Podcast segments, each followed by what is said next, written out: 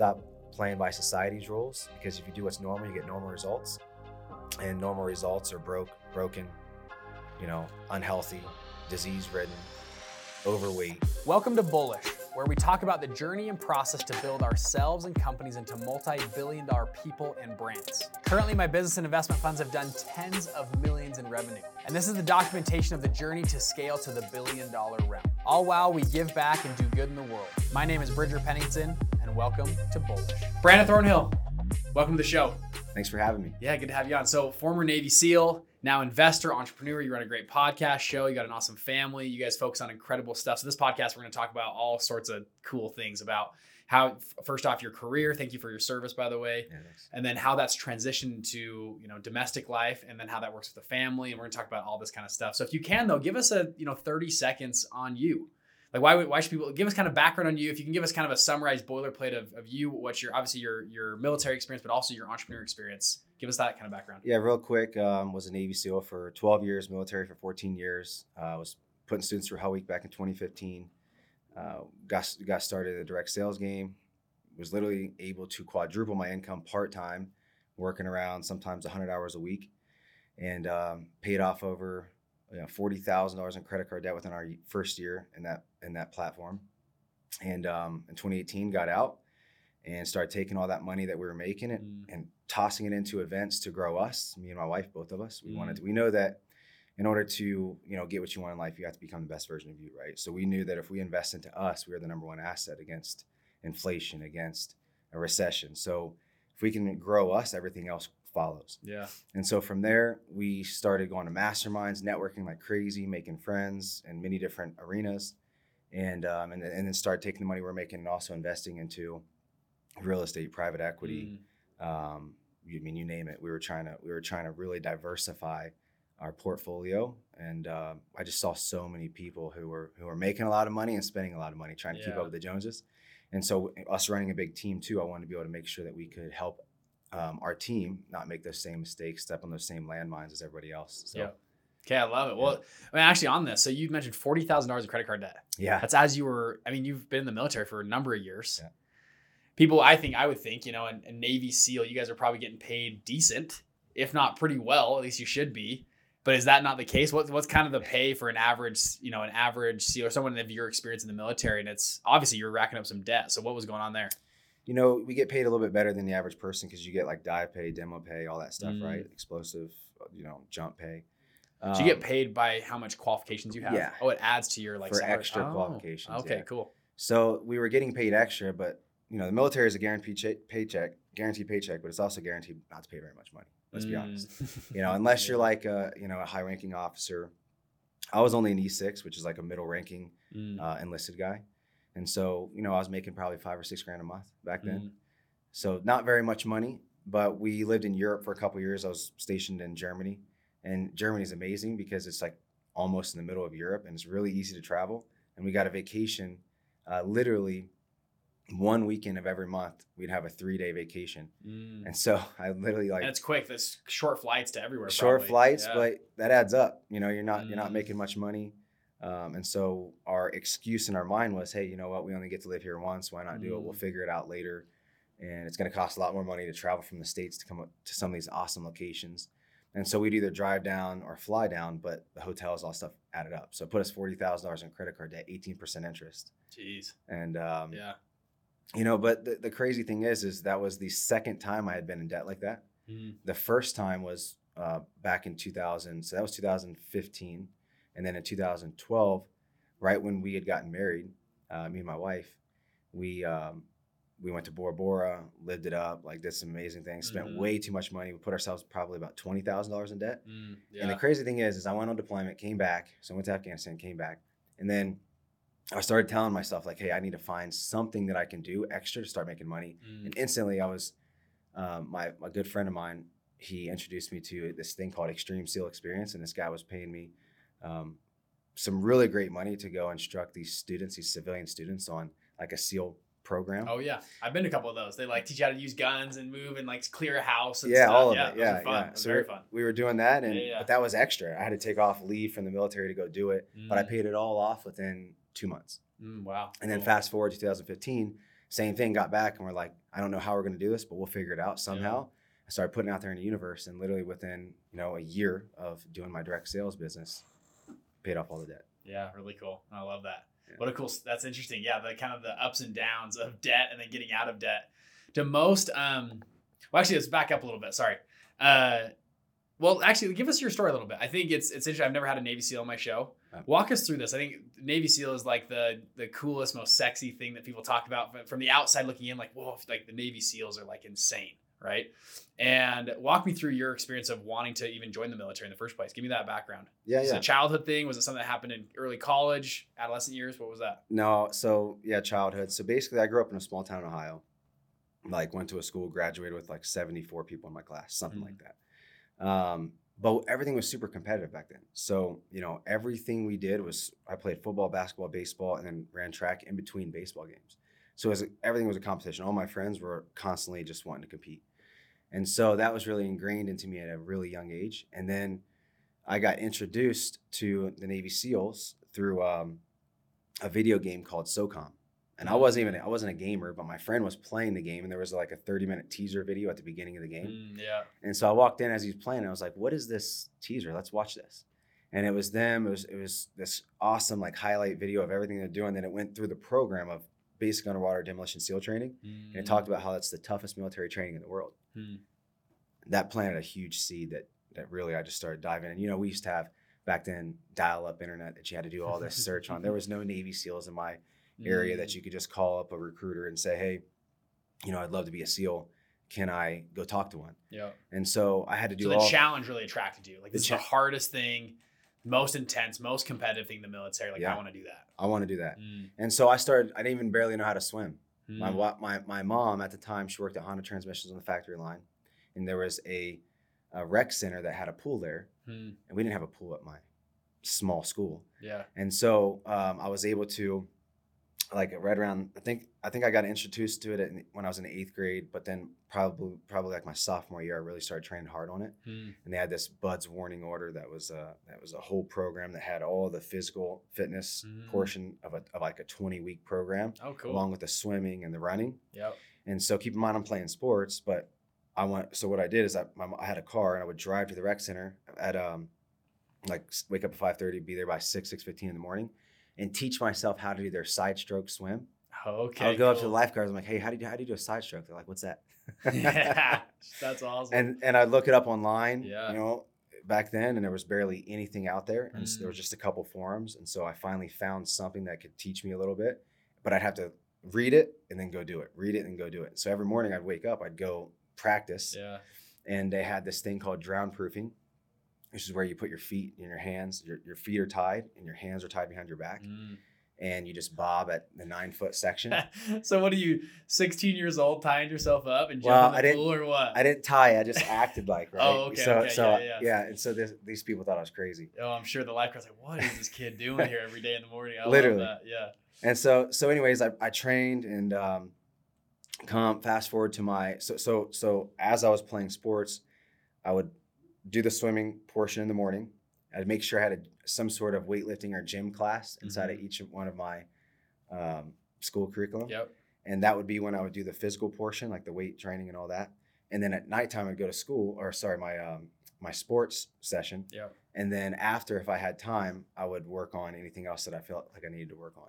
And sorry, this was like a BUD/S Junior training It program, was just or, it was my program. or you just had thought this up? I was just Oh, so okay. excited about it. I was Oh, like, okay, I'm gonna cool. do this. And I was doing it by myself. There's nobody else in my school that wanted to do this. Yeah. Hey, hey, what's going on, people? Hope you're enjoying the show. This is Bridger Pennington here. So, if you've liked the show so far, if you're more of a visual learner, we actually post almost all of these to YouTube. So, if you go look me up, Bridger Pennington on YouTube, we're there. And we actually have a ton of different content on funds and different business structure and strategy stuff that we kind of don't touch on on the podcast, but are more visual based stuff. So, if you're a visual learner, go to YouTube and go check me out, Bridger Pennington on YouTube. With that, we'll get back to the show. Thanks, guys.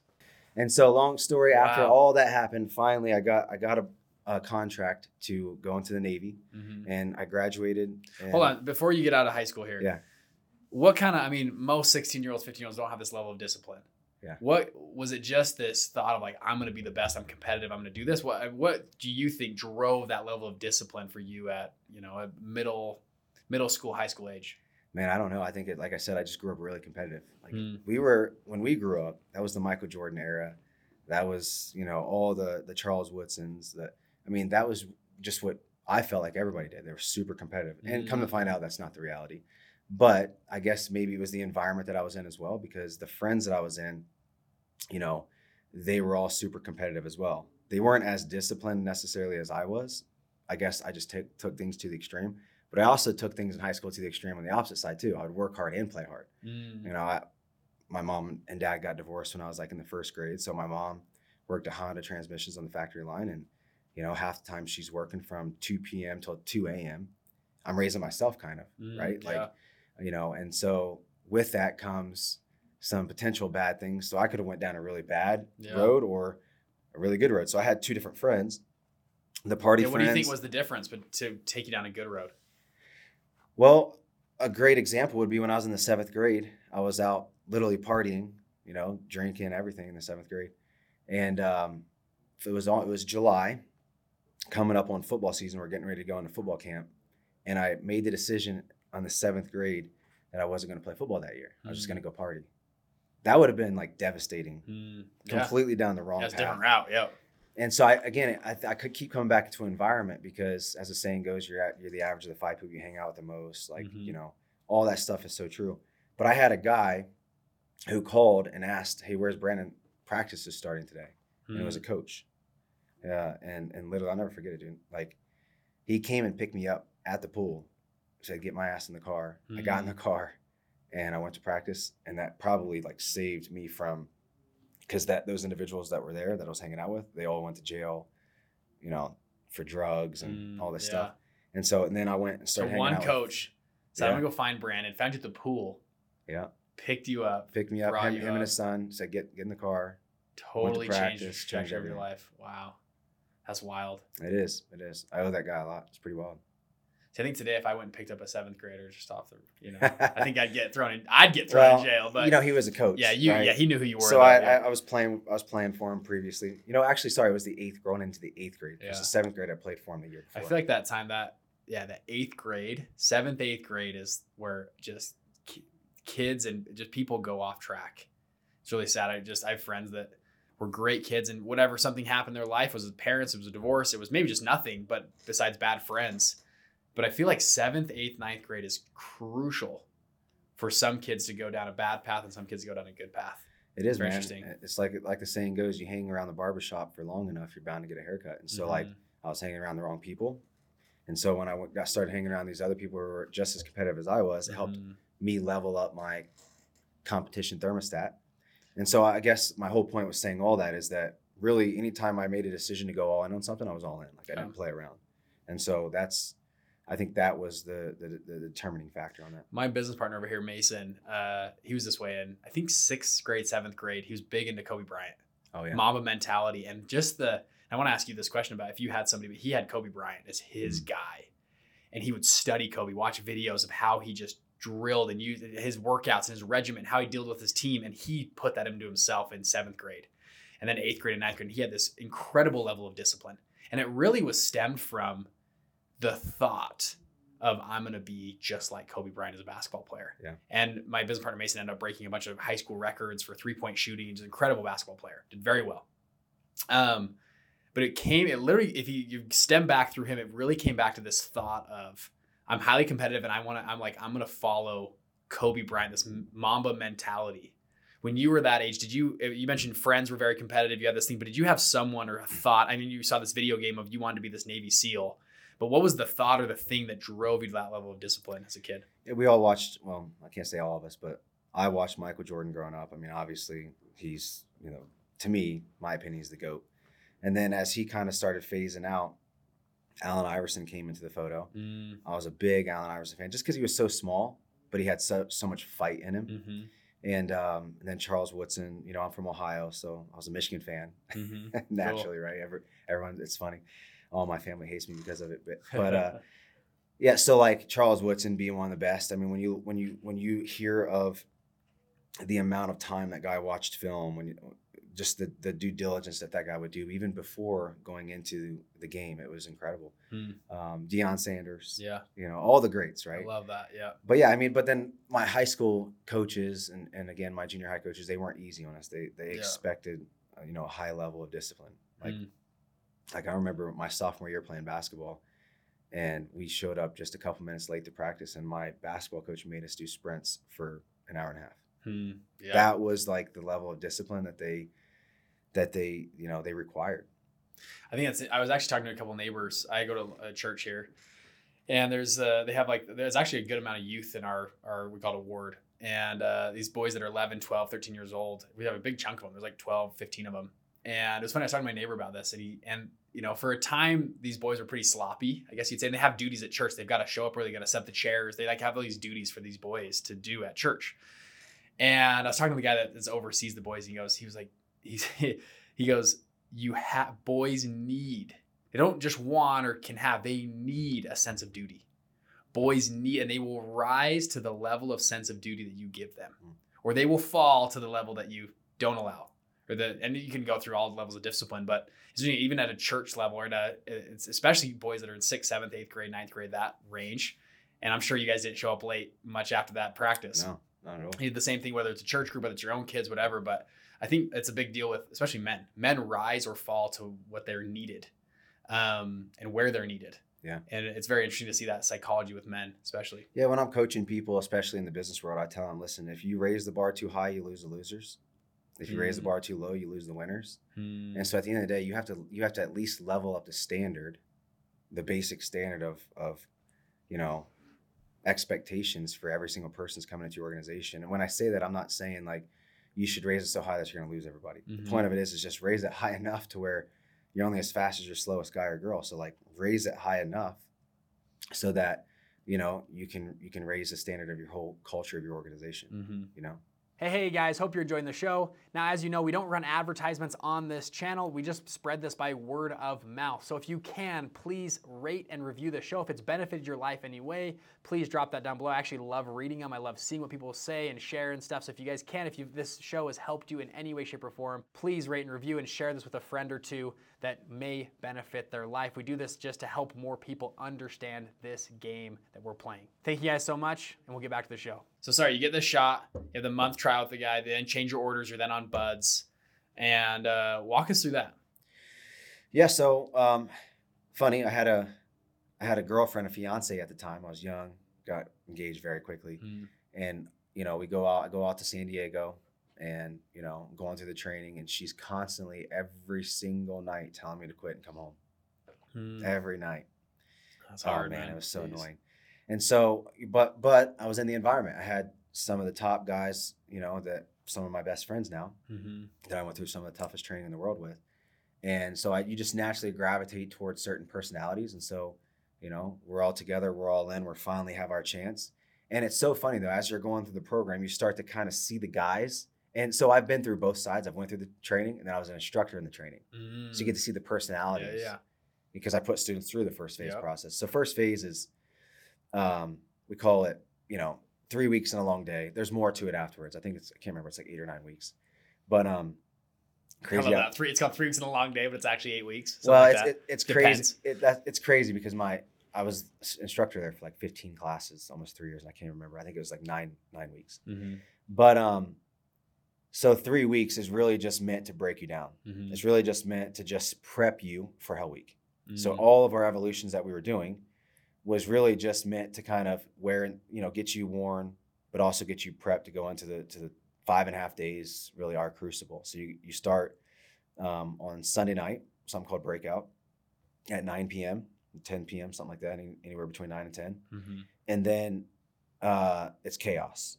From there, for five and a half days, you're constantly cold, wet, sandy, and tired Mhm. there's almost never a period where you're not wet. And Mhm. San Diego, people think San Diego, yeah, it's hot. I mean, dude, it gets cold out there. Yeah, it's cold. And And, it's water's windy, cold. Water's, water's cold. cold. Yep. There was times when I was an instructor there in, Dec- in December, we were putting students through Week, and there was like 17 knot winds, gusting to 30. Boats were almost flying off dudes' heads because you were you're running with a boat on your head Mhm. as a boat crew, and the weather was like in the upper 30s, and we're still getting them wet. with Mm, hoses. yeah. My- I was getting them wet with a hose, and my hand was freezing. Oh, I'm like, oh, this sucks. Yeah. Um, but so that is, the Hell Week is is just that, man. It's it's it's you don't get you start on Sunday night, you don't get your first nap until Wednesday. Hmm. You get a two hour nap on Wednesday, two hour nap on Thursday, and you finish Friday. Jeez. And Which I've from other people I've listened to, that is the sleep is the. I mean, the sleep is the. uh, They say the best form of interrogation is just no sleep, and all these things about sleep and sleep deprivation is a huge deal. And Yeah. Yeah, you start wild. to you, you guys will start hallucinating. Hmm, probably like Wednesday night, you start to see guys hallucinating a little bit, hmm. um, especially like Thursday night where they do this long boat tour. Uh, like they have to paddle their boats around all of the San Diego, you know, from where we're at in, San, in- Coronado all the way up to like um, the north part of the island, and then all the Mhm. way back around. I think it's something like twenty some miles total, if not Mhm. more. But um, yeah, dudes will start to hallucinate because you have a little bit of time away from the instructors. You got any good stories of guys hallucinating, doing weird stuff? Well, yeah, I mean, I have a guy literally when I was going through the training, we're paddling, and you get in a cadence, you're like, row, row, Hmm. row, and but you know, you're doing this for hours. I mean, it's you start like 7 p.m., you don't finish until probably I don't even know 10 or 11 a.m. the next the next Mm, day. Oh wow, jeez. But you but you have checkpoints, right? Mhm. And so I, I just remember it was probably like 2 a.m. and there was our coxswain who has a little paddle on the back, little ru- he's holding his his Mhm. paddle, and that's using it as the Steer. rudder Yeah. and all of a sudden like we're paddling and the boat's like going right and then we keep i'm like what are you doing wake up he's like i'm awake the, the rudder's not working i'm like what do you mean the rudder's not working i look back and he doesn't have his paddle he's Oh, just shoot. asleep and he dropped the paddle so we're Oh. like doing about, about to do circles you know so it's funny little silly stories like Yeah, that yeah. or some guys will look they're like hey do you see guys watch out we're about to hit that building I'm like what do you mean there's we're, we're in the middle of the bay there's no building what are you Mhm. talking about no guys the building you know, like smack him like wake Yeah, up. That's awesome. So you mentioned you were getting into it yeah, as an instructor is what you saw. this guys that made it, guys that don't make it. What's Yeah. the biggest difference? Um, I think it's always why. You know, as they say, like the stronger the why, the how. If you're at why strong enough, the how's easy. You know, the guys like when I was instructor, I would ask the students, "Why are you here?" And some guys would just say, "Oh, you know, because my country or this and that." And I just know it's so surface that they're probably not going to make it. Mm. And funny enough, I would even see some super athletes come through our program as an instructor. Like you're like, dude, this guy is like a, an, an amazing athlete, but he he's always been an individual athlete. Mm. He's never been a team sport athlete or something like that. So like the guys who really do well are the ones who are able to focus on the man next to him Mm. and really make it more about performing for them than themselves. Because you'll you'll never if you have that mentality, you never quit on somebody else, but you'll quit on yourself. Mm. You know, and so that's what I've seen the guys who have the the we mentality over the me mentality. Most of the times they'll make it, unless you know that person that has the me mentality is just so egotistical and so prideful that you know they're just they'll die before they're willing to give up. Mm. But if that is the person over time, we see it through evolutions because you'll see a guy who comes in and, and he crushes the physical individual run or but when we get into the logs, you'll start to see him when you have six other guys with you, you start to see him giving up and letting the other guys carry his weight. And you, Mm. as an instructor, it's obvious. And so that's the person you come in and you hone in on. People think you can just make it, you can just survive the training. No, you got to perform and you got to Mm. be willing to be a team player. And if not, we'll pull you out because you're a hazard to the team. Gotcha. I didn't realize that. So if someone you just survive, it's still not good enough. No. You got to be a high performer on the training as well. Yep. You have to. So at the end, you have a selection at the end, or kick sometimes kick people out, even if they just survive the whole hell week. If they survive the Hell Week, I mean, then they then they made it through. Oh, okay. We're seeing them. oh mid midweek, we're seeing calling people. We're, yeah, we're seeing them Mm. through the through the the program. Like we're watching them and we're constantly coming up to them, talking to them, and if we have to remove them from from the evolution and talk to them multiple times, we'll give them warnings. Say, hey, dude, you got one more more chance. Mm.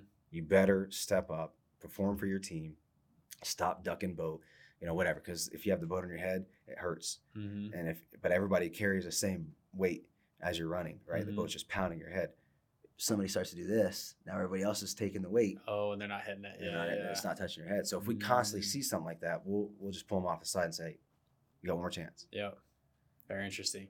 Um, how? So you're an instructor for what? Two years? You Three, said three, almost three years. almost like, I did three like years. 15 classes. Jeez. Yeah. Uh, what's it like on the instructor side?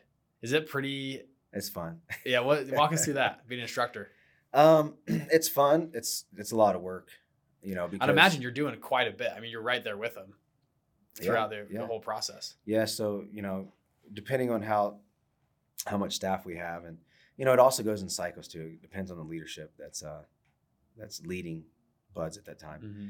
But when I was there, man, it was a lot of fun. We had a great great unit, great instructors, and it's very focused on you know obviously making sure that the right people make through the program, um, and the standard is withheld. Mm-hmm. You know, the standard is everything, and we've come in and, and created that standard so that you know it's protected Mm-hmm. no matter who is in the program. Uh, and, and they've done a good job. It's just like any organization out there. Of course, some people will squeak through, but later on, if they can make it through a whole week, we've seen that they're trainable. Mm-hmm. So it's like you say, you know, three weeks is a long day. There's more to it. Well, there's more to it, but now we're we're out of more of the selection, and it's still selection, but we're out of like the crazy, you know, um, trying to sleep deprive them and all that stuff. Now we're just because we now we just want to see okay how trainable are they like through their skill sets, Mm. right? Are they comfortable in the water? Can they maintain comfortability through stressful environments? Can they shoot? Can they move? Can they communicate? You know what I mean? Yeah. Things like that. Um, but yeah, on the instructor side, it's fun. You know, we we get to see all ups and downs of the students, and you, you're really able to identify the ones that you'd want to work with, Yeah. And that's ultimately what we're, what we're looking for is guys that we want to go down and see. So translate this for me as a na- former Navy SEAL instructor now to the business world. Yeah. When you sit down and interview someone across the table from you, and you can't see them through Hell Week, you're, it's, you're in an office building with air conditioning. Walk me through when you interview somebody, you're trying to hire somebody or bring someone in your team. What kind of process do you do? Because you've done a good job of this prior in your prior life with instructing. How does that translate to hiring and maintaining? Let's just talk about hiring people when you're looking at bringing on people to your team. Yeah. Well, I mean, I look for people who have the desire, right? Like it's like like my um when you really look at what the master chief was doing to me, he was just testing my desire. He was testing to see if I really wanted it or if I was just going to talk about it. And so I think that there's so many talkers, especially on social media today, even these influencers out there. It's like, dude, you can talk a big game, but it, t- time will always promote or expose you. Mm. And so, you know, when I look at somebody, I just want to I want to see if they are talkers or if they're doers. And if I end up if they if I end up recruiting them or letting them into our our organization, you know, naturally because I'm in direct sales, naturally they're to expose themselves. Mm. You know, Yeah. are you are you getting on the team trainings? Are you willing to show up because you said you wanted to be successful, right? Yeah. But if you're not willing to go to class, you're not going to pass. You don't go to practice, you're not going to play. Mm-hmm. So like, are you willing to come, show up to learn and grow yourself? If you're not, then you don't want it. You just Mhm. you just think you just you know acting like you want it. Yeah. What you want is you want to be lazy and you want the results and to get rich quick, but you don't want to do what it takes to get there. Mm. And life doesn't care about what you want; it cares about your willingness to do what is required. And so I guess that's when I sit down with somebody. I know not everybody has an ABC mentality. It's just, you know, we're less than one percent of the military for a reason. There's only 2,500 active duty SEAls Mm. you know, to put that in perspective, and I'm not saying we're better or you know worse than anybody, but like Green Berets, I think there's like 6,500. Rangers there's like 14,000, if I'm not Mm. mistaken.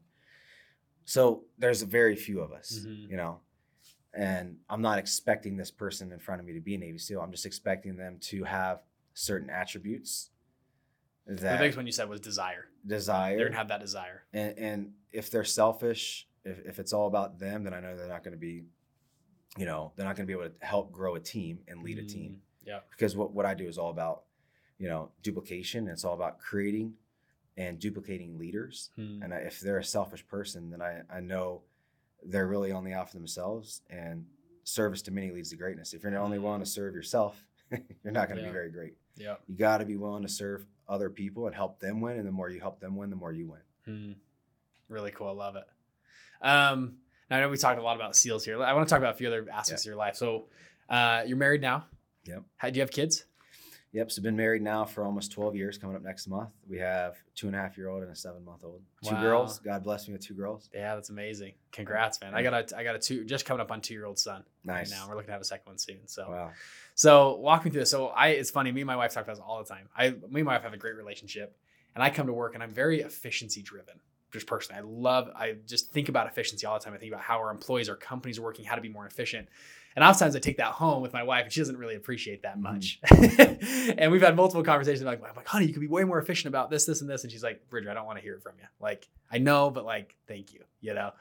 Uh, walk me through, Yeah. you know, some of your SEAL background, how it's, how it is for your wife being married to you and other, you know, relationships with someone who marries a high performance SEAL or just a high performance person in general. But how's, how does that translate for you and some of your buddies that you've, you've known throughout the years? Great question, man.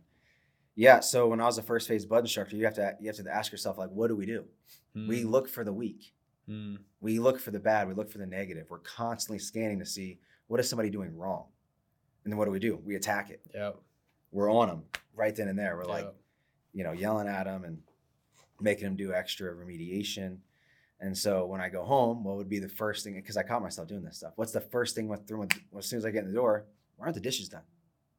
Yeah. I go to work all day and you can't do the dishes. hmm that didn't go over very well. Yeah. Yeah. Yeah. so I got counsel, like any smart man would do, is find counsel from somebody who has a good marriage, hmm not somebody who's just another team guy, another Mhm. Navy SEAL, because you know it's important to find good mentors who have the results that you want in your life in different areas of your life. It's not Mm, yep. just hey, go find a SEAL and listen to everything that they say. Like even stuff I'm telling you guys today, don't just listen to it. Like let it plant a seed and go find Yep. you know, go find mentors and ask them questions about it or, you know, go seek out information on it, right? hmm I think that's the crazy thing about social media today is everybody hears something and like they believe it. Yeah. It's like, dude, do, gotta do, be do true. some homework. Yeah. Like, so yeah, I mean, I, so I got good counsel from Mm. another Navy SEAL that I, I highly looked up to that had a great marriage. And he said, Brandon, this is what I do. Let me help you. he said, work is work, home is home. Your guys are your guys. They have their personality, but your wife is your treasured wife. You got to Mhm. take care of her. He said, when you get home, I want you to sit in your car. I want you to, to just take a quick 30 second to a minute breather, put your phone down, turn the radio off, and just like tell yourself that, okay, I'm going inside. I'm moving into a new environment. I'm no longer at work and I'm not going to take my work home Mm, and yeah. just and, and like maybe that's a minute for you maybe that's five minutes for you maybe you have to change your state by turning on music not you know heavy metal music but like light Mhm. music and loving Yeah. music that's going to help you feel love again do something that's going to change your state Mm, before you walk through that door it's like i tell my team because you know we're in the direct sales space now and so like what happens is a lot of them are they're they're doing work while they're with their family and stuff so i said listen get out of your house go do your income producing activities okay? Go to a coffee shop go to a grab lunch somewhere go somewhere. When you get home if you have to park 15 minutes away from your house to make sure you're consistent maybe this is just for you to be consistent. Mm, maybe that's when you're, you're driving home from work park you know 10 minutes away from home 5 minutes away from home 100 yards away from home find a place to park real quick get in your income producing activities do whatever you got to do and then walk through the door 100% present with your Yeah. kids don't let them see you walking through the door on your phone don't let them see you walk through the door on a three-way call because now they feel like that is more important than they are mm, Yeah. and so, long story short, is through failing a lot, I, I've gained good counsel, and uh, that helped a lot. I love that. It's uh, the quote is your strengths can become your downfall. I was listening to this whole paper on this. Accountants are paid good money and even better money if they can find errors and mistakes Hmm. in spreadsheets in accounting. And if, but if they do that same thing, that's their strength in their marriage, it will become their downfall. Mm, Same with you just mentioned the same thing. You're looking for weaknesses. You're looking for it for me inefficiencies, and that's a strength in the business world. It is a downfall in my marriage. and something that you have to work through. And I love that concept of park outside before you come home, reset your state. Tony Robbins talks about this crazy. Setting your state. Yeah. What state you're in drastically controls your whole life. Set your brand new state, walk through that door, and all of a sudden your dad or your husband or your wife, or whoever you are, when you walk through that door and put on this new state. And uh, if you can control your states, you can control anything, which is pretty Uh, cool. Hey, hey guys, hope you're enjoying the show. If you're someone that wants to learn more about alternative investing, private equity, hedge funds, venture capital, we just created a brand new group on Discord that all of our Wall Street Rebels around the world are joining. It's called the Wall Street Rebel Insider Community. Go check it out down below. It's an amazing group. I go live in there. We do calls. I do all sorts of AI bots and terminal things and all sorts of cool stuff. So go check it out and get back to the show. Thanks, guys. I love that. One thing, and I don't know if you remember, because you were on my pod, podcast, And I asked you afterwards. I said, "Hey, is there anything I could have done better?"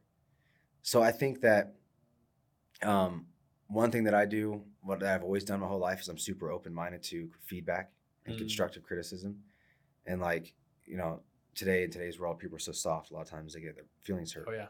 But it's like, you know, I have people. Sometimes I'll ask my wife, "Hey, how can I be a better husband?" Yeah. Like, what am I doing? That's am I doing things that are hurting your feelings? Am I doing things because my perception, eh, humans we're, we're inherently selfish. Yeah.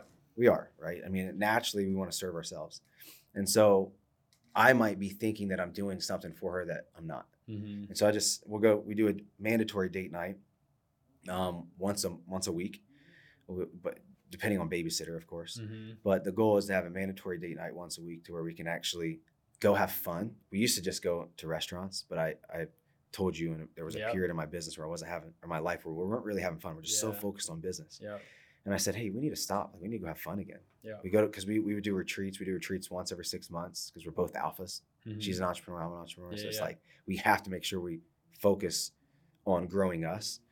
And um and so that that uh that once a week is really a great reset for us to say, you know, hey, what, what am I doing wrong? How can I serve you here? yeah. And you got to put down your ego because sometimes, you know, it can hurt some of Oh, the love conversations. Something me and my wife have done that's been phenomenal for us. Uh, I served a, a mission for the Church of Christ of Latter-day Saints, and on there they do a thing called companionship inventory. Mm. So me and my wife do this now, and about I don't know, it's once a month ish, somewhere in that range. We'll sit down, we do a full finance meeting. So we walk through all of our finances, we break down everything. I make sure we track every credit card, every bank account, every investment account. It's gotten bigger. It's a big. I mean, it takes us 30 minutes, and I get. I'm like, I want an exact number for, and we do all of our liabilities, all of our assets. I want to know my net worth, investable asset every single month. So, and I want her to know where it's at too. I want my wife to know where all of our bank accounts are and how to log into them, how to check on them. Because we have, I don't know, we probably between the two of us have 18 credit cards. Nice. I like building my credit through that, and we probably have 12 or 15 bank accounts, you know, and different investments, and do this whole thing, and then we pivot to uh, it's a conversation, two questions, uh, not two questions, but two thoughts. So I'll sit down and say, "Honey, this is what I love about you," and I, I give her compliments about all the stuff she's doing, and not just superficial, like deep, actual comments that like, "This is something incredible you did," and then I ask for, "Hey, how can I improve?" Mm. And she does the same thing to me. So she gives me compliments on whatever she likes about me, and then she asks, "How can I improve?" And it's like an open form. We write them down, and we we follow up from last month's what things that we were asked to improve on from each other. And you do this over time, and all of a sudden, me and my wife, I, it's, it sounds cliche. We don't we don't fight. I don't think we fought our entire marriage Wow. Because we have an outlet, kind of this this interview that we do with each other, where we can bring up stuff that's bugging us. Because typically, I've seen at least in my marriage or another friend's marriage, it's little things that compound that then blow up because you walk in the dishes aren't done or she you said it was like a comment and it really wasn't the comment it was the thousand little cuts before that comment but if you have an outlet where you can actually feel heard and give feedback and receive feedback and you can't just be you have to put your ego aside and say thank you for that even if you disagree with the feedback hey how can i improve? And you just disagree you know what that's a i'm actually good at that thing. You have to just say thank you honey. I have a i've got a weakness here. I'm going to write that down. I'm going to work on it. You actually got to show that you're working on it the next three weeks before next meeting. And then anyways it's been phenomenal for our marriage. We've done that consistently throughout our whole marriage and it's been it's been really cool. About a meeting about once a month maybe maybe every two months. Something like that I love that. It's pretty I cool. love that. Because we we do that, but it's not that in depth, you know. Mhm. So I I'm gonna I'm gonna take some of that. So LDS Church teaches you guys to do that. So on a mission you have a companion and Okay. we did that about once a or once a week you do that with your companion you sit down and be like That's dude cool. okay i love you for all these cool things you're great at this and this and then here's how you can improve or here's an invite for you to try for the next week Smart. me and my business partner do this now. So me and Mason, we sit down. It depends on maybe once a quarter. And Mason, you're doing these incredible things. Here, here's how you can improve. He goes, Bridger, you're doing these great things. Here's a few things you can do. We actually went as far as we tried a, a thing we've been trying to uh, keep, start, stop. Here's things you can keep doing that are really good. Here's things you should start doing. Try some new things out. Here's things you should stop doing. So keep start. We tried that one with me and Mason. We've liked that as well. So That's good. but I just whatever you do, there's a bunch of different forms. The the thought of asking for improvement in a in a setting and really asking. Some people will say, "Oh no, you're perfect," and it's like, "No, you have to give me something. Yes. I'm not leaving this meeting until I get something. It could be big, small, whatever, but give me something I can work on." And this is a free outlet. And if and then also I want you to think because we're going to meet again next month. So think about don't pick me apart every day, but think about if maybe write down a few things for next month and I'll keep working on it. And over the course of a maybe a year or a decade or a lifetime, we're to become some pretty polished people. we're to become very a polished couple, one of those couples that fits together and just works and creates a, a, a holistic team of a family. So that's that's the route we're on. So this is what I'm saying. Like you guys, you're sitting there saying you don't. You guys, you guys have a great marriage. You guys, your cups are full. You have, you don't, you don't argue. Like people, guys, listen to this. listen to what he's saying. Every three weeks, do what he's telling you guys to do. At a bare minimum, do it once a quarter. You know, and and take the principles of what he's teaching you guys. I mean, dude, imagine you do that every three weeks, once a month. Where will you be 12 And- months from now? And it's funny, I get invites on stuff that I'm like, man, I I just never would have thought. But it's like, okay, honey, like I respect you. I'm gonna work on that. Yeah, and then imagine, you know, if people did that in every area of their life, because Tony Robbins even says the, the, the quality of your life is direct reflection of the quality of the questions that you ask yourself or don't ask yourself. Most people don't even ask themselves questions Mm. Yeah. like this. So if they do that once a month, they take an inventory. Like I was always taught audit the auditor, like in my finances. Mm, yeah. And so why not have somebody come in and audit, like you audit yourself, but have somebody else come in and audit it as well, like you're Yeah. saying. I think that's great. I love it. Um, so walk me through your your show and your group. You guys talk about winning at life in every category of life. So walk me through this methodology, which I actually love. I actually made a video. I think after our podcast, I was like, dude, this is my favorite thing of, of how to win in like faith, family, fitness. Like, you and uh, give me the whole methodology though of what you've built with your community and group. So I was throughout my journey to win, I guess you could say. Um, I've had a lot of ups and downs in many different areas. I didn't grow up in a family of faith, and so I've really had to seek out um, and fail in a lot of different areas of my life. And so I just saw a lot of people who were either really good in business, but then failing in their marriage. Mm, some yep. Navy SEALs of mine who are amazing Navy SEAls, like some of the best guys in the world, but not good, not as good of husbands as it could be. Or I saw some Navy SEAls who are great Navy SEAls, great husbands, Mm-hmm. uh, but then maybe their faith wasn't anywhere where it needed to be. Mm-hmm. So I just saw like, okay, people are very unbalanced today. So I wonder with my contacts, one, I want to constantly seek this out because you I think part of the journey to win is there's never an end destination. Mm-hmm. You're always constantly seeking growth in different areas of your life. And so I started out, I said, you know what? I'm just gonna um, try to try to be good in my faith. And initially it was my faith, family, fitness, and finance. That's really all I focused on and but I didn't call it that. I just those are the four areas that I was focused on. And then I had Ian Pruckner. I met him who did a multiple eight figure exit out of an insurance company, and the guy's incredible with his personal development. He runs another coaching group, and he has five pillars called faith, family, fitness, finance, future self. Mm-hmm. And I was always focused on personal growth. Mm-hmm. You know, since yeah. 2015, like I was like Jim Rohn said, you got to work twice as hard on yourself as you do your job. Oh yeah. Yep. And so I started going out and really working really hard on myself, man. I'd go to sleep with a headphone in, listen to Jim Rohn, because I Mm. knew like if I could just get my subconscious mind to pick it up, Yep. Oh yeah. you know. And so, but you got to keep that hunger. You can't just rest on your laurels of things that you've done in the past. And I've seen entrepreneurs, people in, in our industry who win a little bit and then they start to have success and then it falls off because of their mentality. That's the future self, right? Mm. And so I said, okay, if I can put something together where I'm not only teaching people how to do all this stuff, and so he said the five pillars faith, family, fitness, finance, future self. And then I started thinking, I was like, well, what about fun? Mm. Because I wasn't having fun for a while. And I feel like all these are great, but if you're not having fun, what's what's life? Yeah. But most people, the problem is they take fun and they put it on pillar number one. Mm. yeah. Yeah. Fa- fun, faith, you know, and it's like, Uh-huh. hold on, guys. Faith first, family, fitness, because you don't have your health, health is wealth. Mm-hmm. and then finances because you, you got to make money stress is a big reason for suicide Mm. and future self future self i feel like you're gonna you're gonna also develop with faith so i put that next and then fun Yeah. And and and then i launched a podcast on it because a podcast is called the journey to win.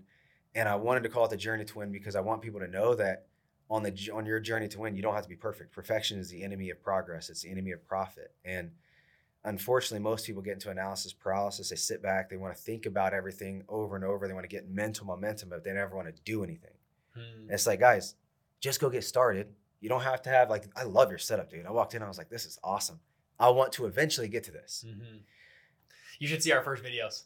yeah It was a crappy camera on a try, and it was nothing. But we, you got you. You don't have to be great to start, but you got to start to be great. There it is. That's what it's that. about. And so it's like, guys, just get started. Let me just show you. I'll, I'll launch with normal cameras. I'll launch with. I didn't even have a microphone when I first got started, just just on purpose. Mm-hmm. Of course, I could afford all this stuff, but I didn't want it to do. I want to show the journey so people can look back at episode one and say, "Dang, that's where you started." Mm-hmm. And then, you know, we're on episode, I think 15 or 16 now. And then I'll start to speed up the process and eventually I'll end up having a studio like this. This is, I like this. This is cool. Yeah. But we travel so much, only travel. The problem with me having a studio like this is we travel all the time and I'm barely ever home. So that's Mhm. going to be my next kind of uh, thing I got to try to figure out. It's funny the, the thing you brought up about fun.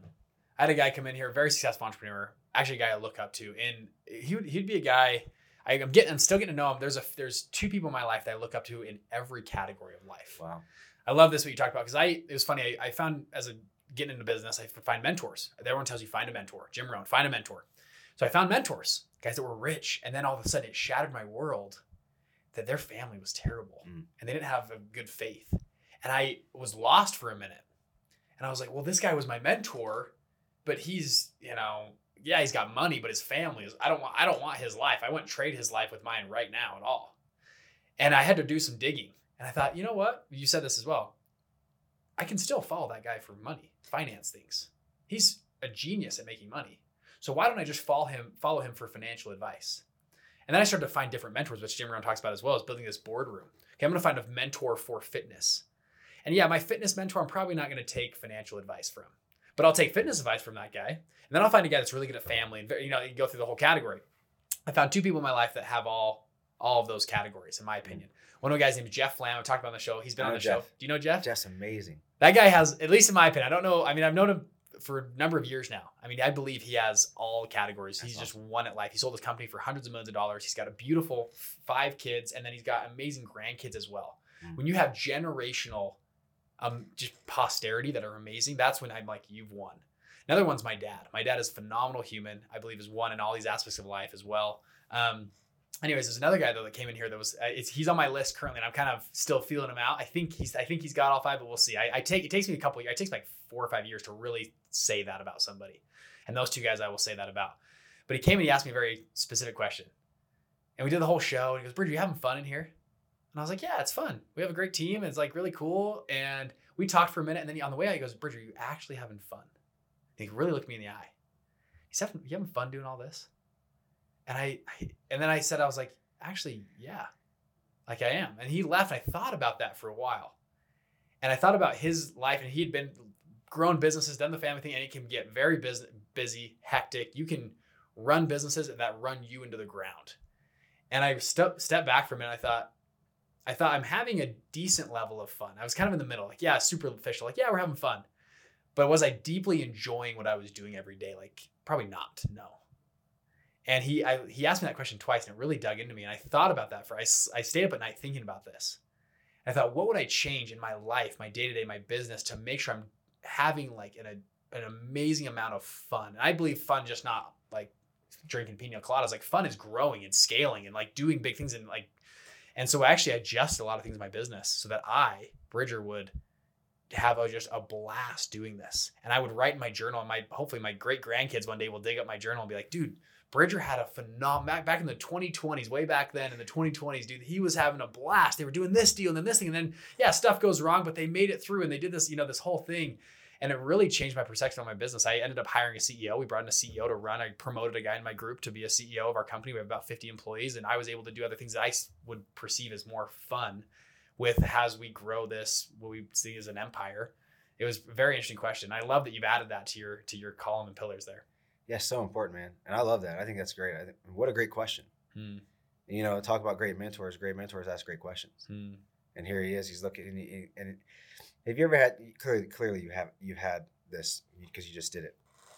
But for the listeners, you have to ask yourself, like, if you've ever had a good coach or somebody in your life, literally stop you in your tracks and ask you a question like that, look in your eyes, like it pierces you. Hmm. It makes you go deep and say, hmm.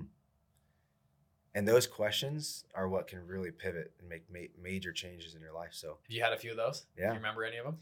yeah, I've had, um, I mean, I don't remember the specific question, but I remember I've had numerous coaches sit, you know, ask me like, hey, you know, are you and your wife happy?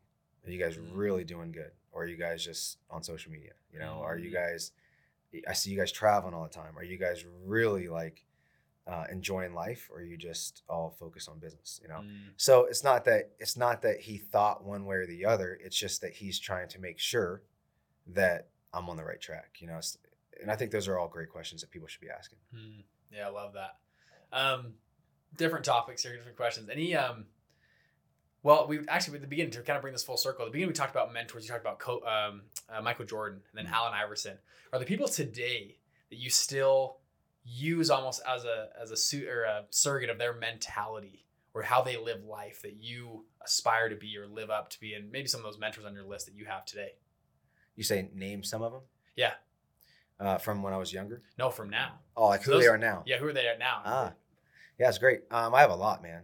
Mm. You know, like you said, there's a lot of people that I follow for certain things. Hmm. Um, obviously, Ed Mylett is going to be, you know, a top guy that I follow because of his integrity, because of what he's done in life. I mean, the guy's worth almost a billion dollars, uh, but he's got a great marriage. He's he's able. He's one of the most transformative speakers I've ever met. Who can literally have you excited, happy, and then crying in a couple minutes. Oh, You're yeah. like, dude, this guy's incredible. He was our last event in Miami. We had him, and it was it was that exact thing. It was really cool. I mean, as a speaker, like, dude, he's powerful. Yeah.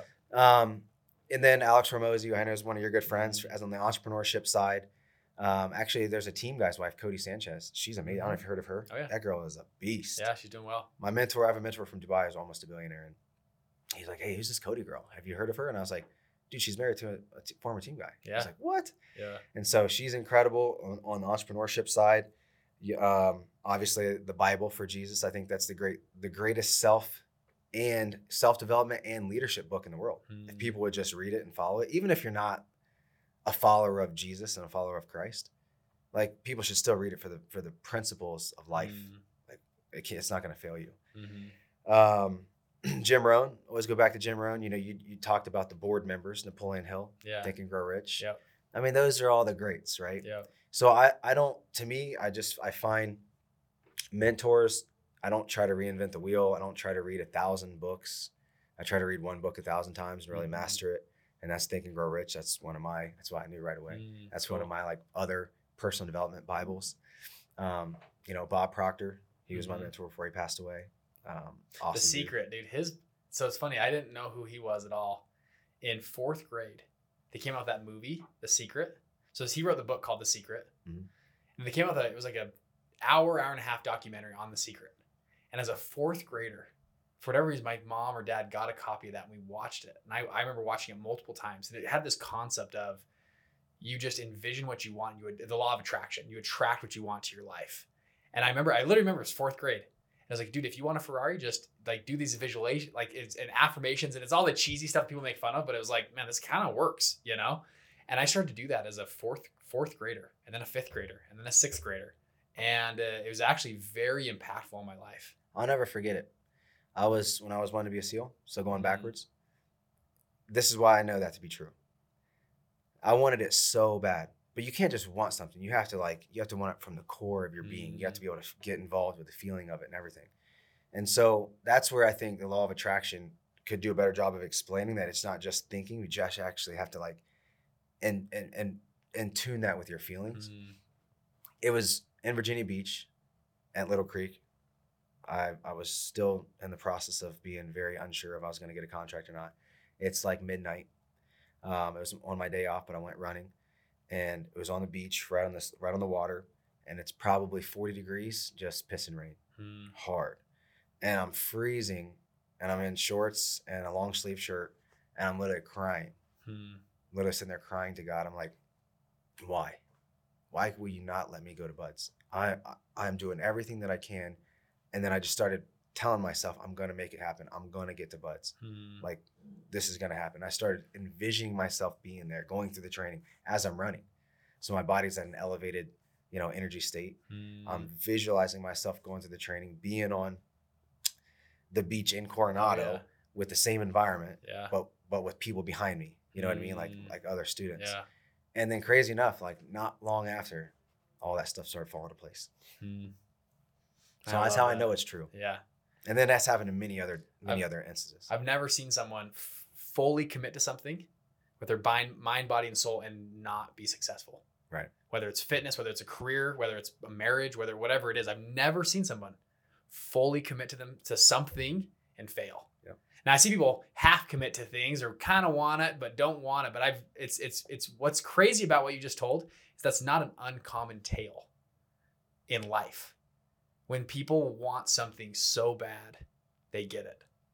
And there's a bunch of scriptures inside. I love reading the Bible and things that I and it's it's biblical. It is it is throughout history that this is the human experience that whether you believe in God or the universe, whatever, or the law of attraction, whatever you want to call it, pulls things that you want. That's why I'm a big believer in like I said, you got to taste it, you got to feel it, you got to touch it, you got to be in the environment, you got to be around, you got to bring your mind, body, and soul. The bigger question is, what do you actually want? Mm.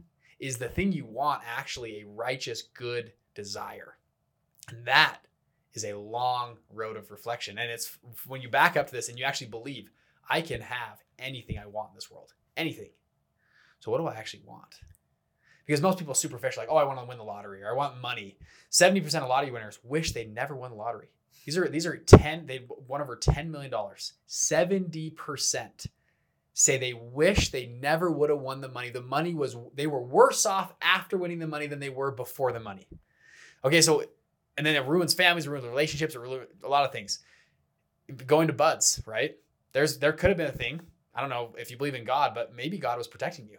Yeah. Hey, if you go to BUD/S, this is gonna potentially ruin your life, Well, right? look- looking back at it, God, God's delays aren't God's denials. mm-hmm. He's just seeing, you know, he's literally just testing you to see if you really want it, and he's Yeah. also he's also probably giving you time. He was probably giving me time to grow and really, really develop Mm. to the core route that I really What wanted. wanted, like yeah. give me really big reasons rather than just going the easy route of, from boot camp straight there. Yeah. Who knows if I would have made it through or not? Mm. But he made me like really drive in my plant my flag in concrete of knowing exactly why I wanted to be there and Yep. then make me fight every inch to get there. Of course, you're not quitting. Yeah. You ain't quitting you're, at that you're point. gonna be yeah. So back to that question of what do you actually want? You'll get it, but what do you actually want? That's a big question. You asked me on this show. I'm gonna ask you. Yeah. So how would you define that? You you asked me a question like how would you define success? Now let's just say the same thing with that that end result, the thing if that you really want to happen with your life. Yeah. you define that for us. Yeah, I think you know it's funny when you actually said that. That actually you put like a view, I guess, kind of to words of what I've always thought. I think to me, winning is is many different things.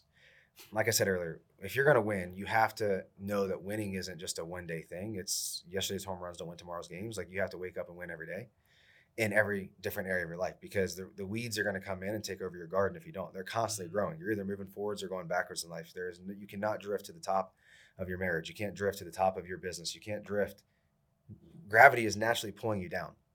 And and I've been at the top of my career before to where I became a Navy SEAL and that wasn't enough because I didn't have the next ridge line right? So I've seen it and witnessed this stuff firsthand to say there always has to be another ridgeline that you're trying to, another mountain that Mhm. you're trying to climb. Yeah.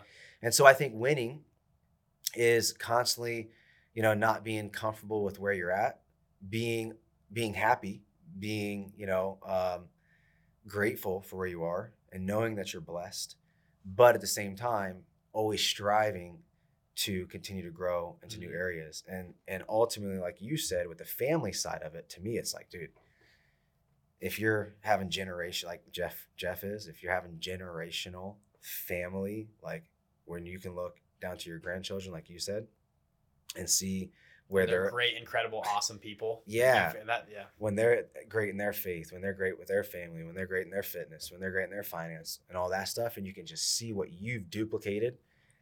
I mean, that is in of itself, that would be a huge win. Mm. But to me, I know like I've been I've been great in business, I've been great in finances, I've been great in all these other areas. And my fitness started to slag.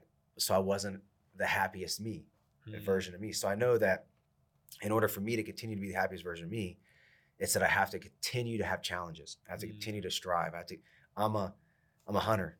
Mhm. You know, if I was in a tribe, I wouldn't be somebody just sitting back. I'd be out there hunting. So I need to be out hunting new things, whether it's uh, just personal growth or Yeah. new ventures or having fun or whatever. Tony Robbins talks about uh, the um, the top two is what he says of this success. You got to be growing, which you mentioned, growing in any aspect of your life, but growth. Whether you're a billionaire, or whoever, if you made it all, you need to be growing. The other one is contributing. If you grow and contribute, you feel a, a ten times alive. Yeah. If you're doing those two things, which is a, a cool way to look at life. Man, I want to one day I want to give back my goal, my ultimate big goal literally, is to make a six figure, and I know it sounds crazy, but like six figure, not six figure money, like uh, like like like six figure, um, sorry, six digit, million digit, invest uh, uh, uh, um, charity donation to sex trafficking. Mm, really cool. That's that's my ultimate big massive one day You goal. want to do that goal? Yeah. Wait, sorry, six figure or seven figure?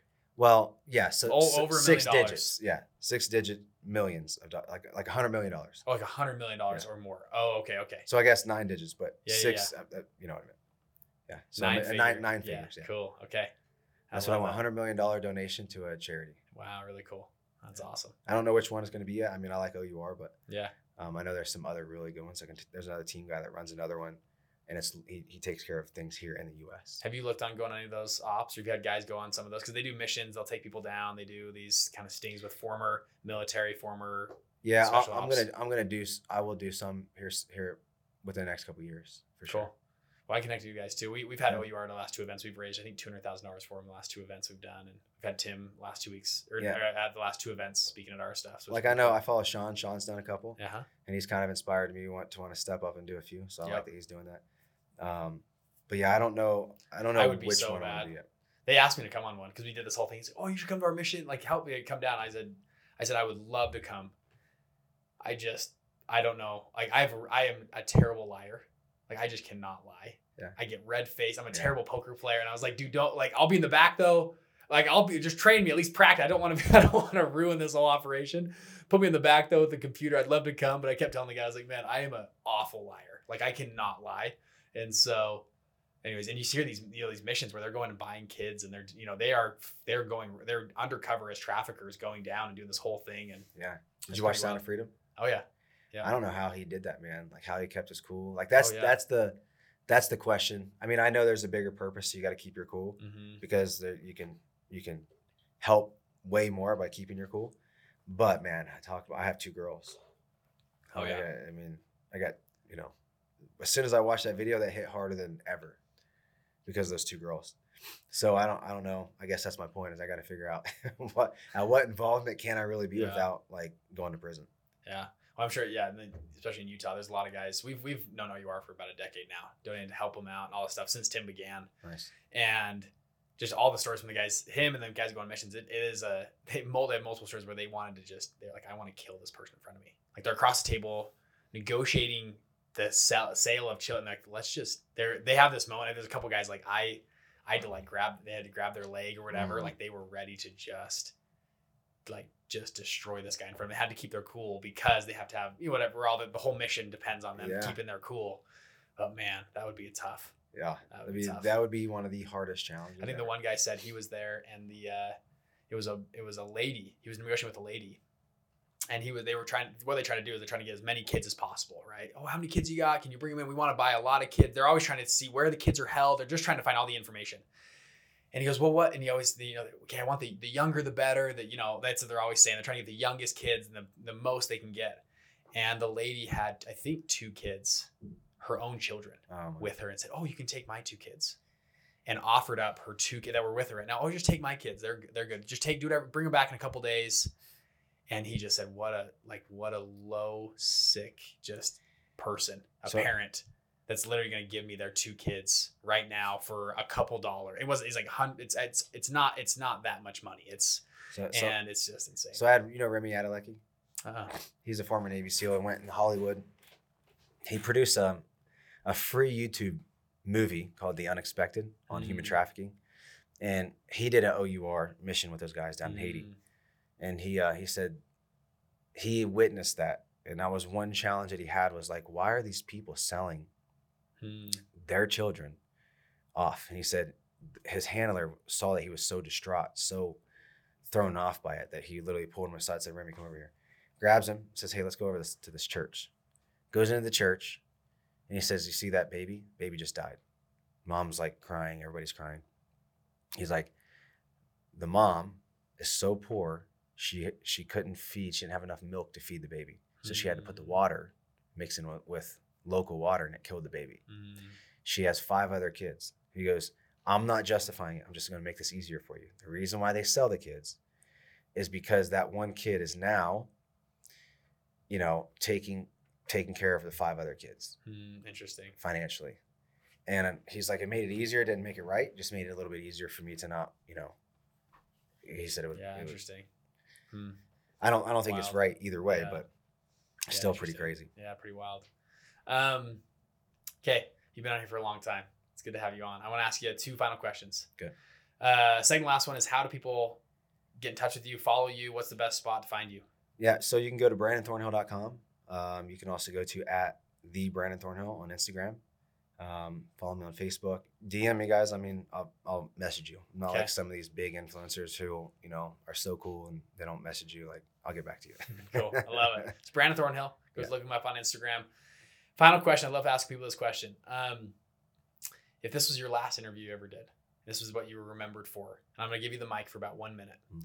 And if I so the question is, what is the most important thing you would like to leave with this audience or with the world if this was your last interview you ever did? One of my favorite things. I'll give you a second to think about it. Reading scripture, you read these ancient texts. I love reading the dying testimony of people of a prophet or a person like what was their last speech or their dying testimony their last words they engraved on like a papyrus or something right and those are always very if you look through scripture or ancient texts it's very powerful when you look at those so if you could treat that as this is your dying testimony or dying word what would you say so i want to interrupt you and i give you a little second to think great. about it here but with that brandon thornhill Yeah, I just think that most people, you know, they worry so much about the opinions of other people that they never get started on their dreams. Like they say, the the most dreams in the world are in a cemetery because they've Mm. they've all died with them. And I think that you know all of us, you know, even just me coming to here to to this podcast, some people would be so scared that they wouldn't come. Right? It's like they're so afraid of what other people might think. And I'll just tell you that most of the time, you guys, you're living your life based off what you think they think you are and you don't really know that so stop making assumptions of what you think everybody's thinking and just get out there and be you and do you and and live your life and um you know so that's that's number one number two i would say is you know if everybody's doing one thing in society you have to ask yourself what narrative is being played off on the backside Hmm. um, I mean, I'm not trying to get too crazy into politics here, but what I'll say is, you know, think of every different, you know, governing power out there. They all have propaganda warfare. They're all playing the media. So if you're somebody that's literally watching the media and you're believing everything that you're seeing, you have to ask yourself, how is that serving you so far? Hmm. Negativity spreads six times faster than positivity. Fear, you know, FUD, fear, uncertainty, and doubt is always going to sell. So they're always going to pass it on to you. So what you need to do is do the opposite. Typically, I always look for other trends of if if some if, if everybody's going one way, I'm saying, hey, what's going on, on on the backside over here? What are they doing on this side? Hmm. Because Yeah. as let's even just for an example, blockchain. You know, they're everybody's bashing blockchain, but VCs are pumping billions of dollars into blockchain. So- Mhm. So how is that bad? BlackRock's bashing blockchain, but then now they're saying Bitcoin is digital gold. Mhm. It's like, guys, you have to understand that we don't be a puppet in life Hmm. to these, you know, elites because they're gonna play you every day of the, of the week, so that they can, you know, fatten their pockets even more. So I would just say like those two things don't don't you got to stop caring about the opinions of everybody else and, and you got to start living life on your terms Mm. and number two is you got to stop playing by society's rules because if you do what's normal you get normal results and normal results are broke broken you know unhealthy disease ridden overweight uh, i can go on and on Hmm. you know Yep. divorce Yep. and you know guys if all that stuff's happened to you it's okay but just don't stay there like make a decision today to move forward and and, and start finding other great mentors like bridger's talking about and um and really seeking the bible says seeking you, sh- you shall find seeking out answers in your life of you know if you're trying to get somewhere how do you how's the fastest way you can get there and who can help you get there Hmm. I love that. Brandon Thornhill, everybody go follow him on Instagram. Thank you for having thank you for coming on. Yeah. Amazing interview. Go check him out. Thank you for coming on, brother. thanks man thanks for having me it's a good time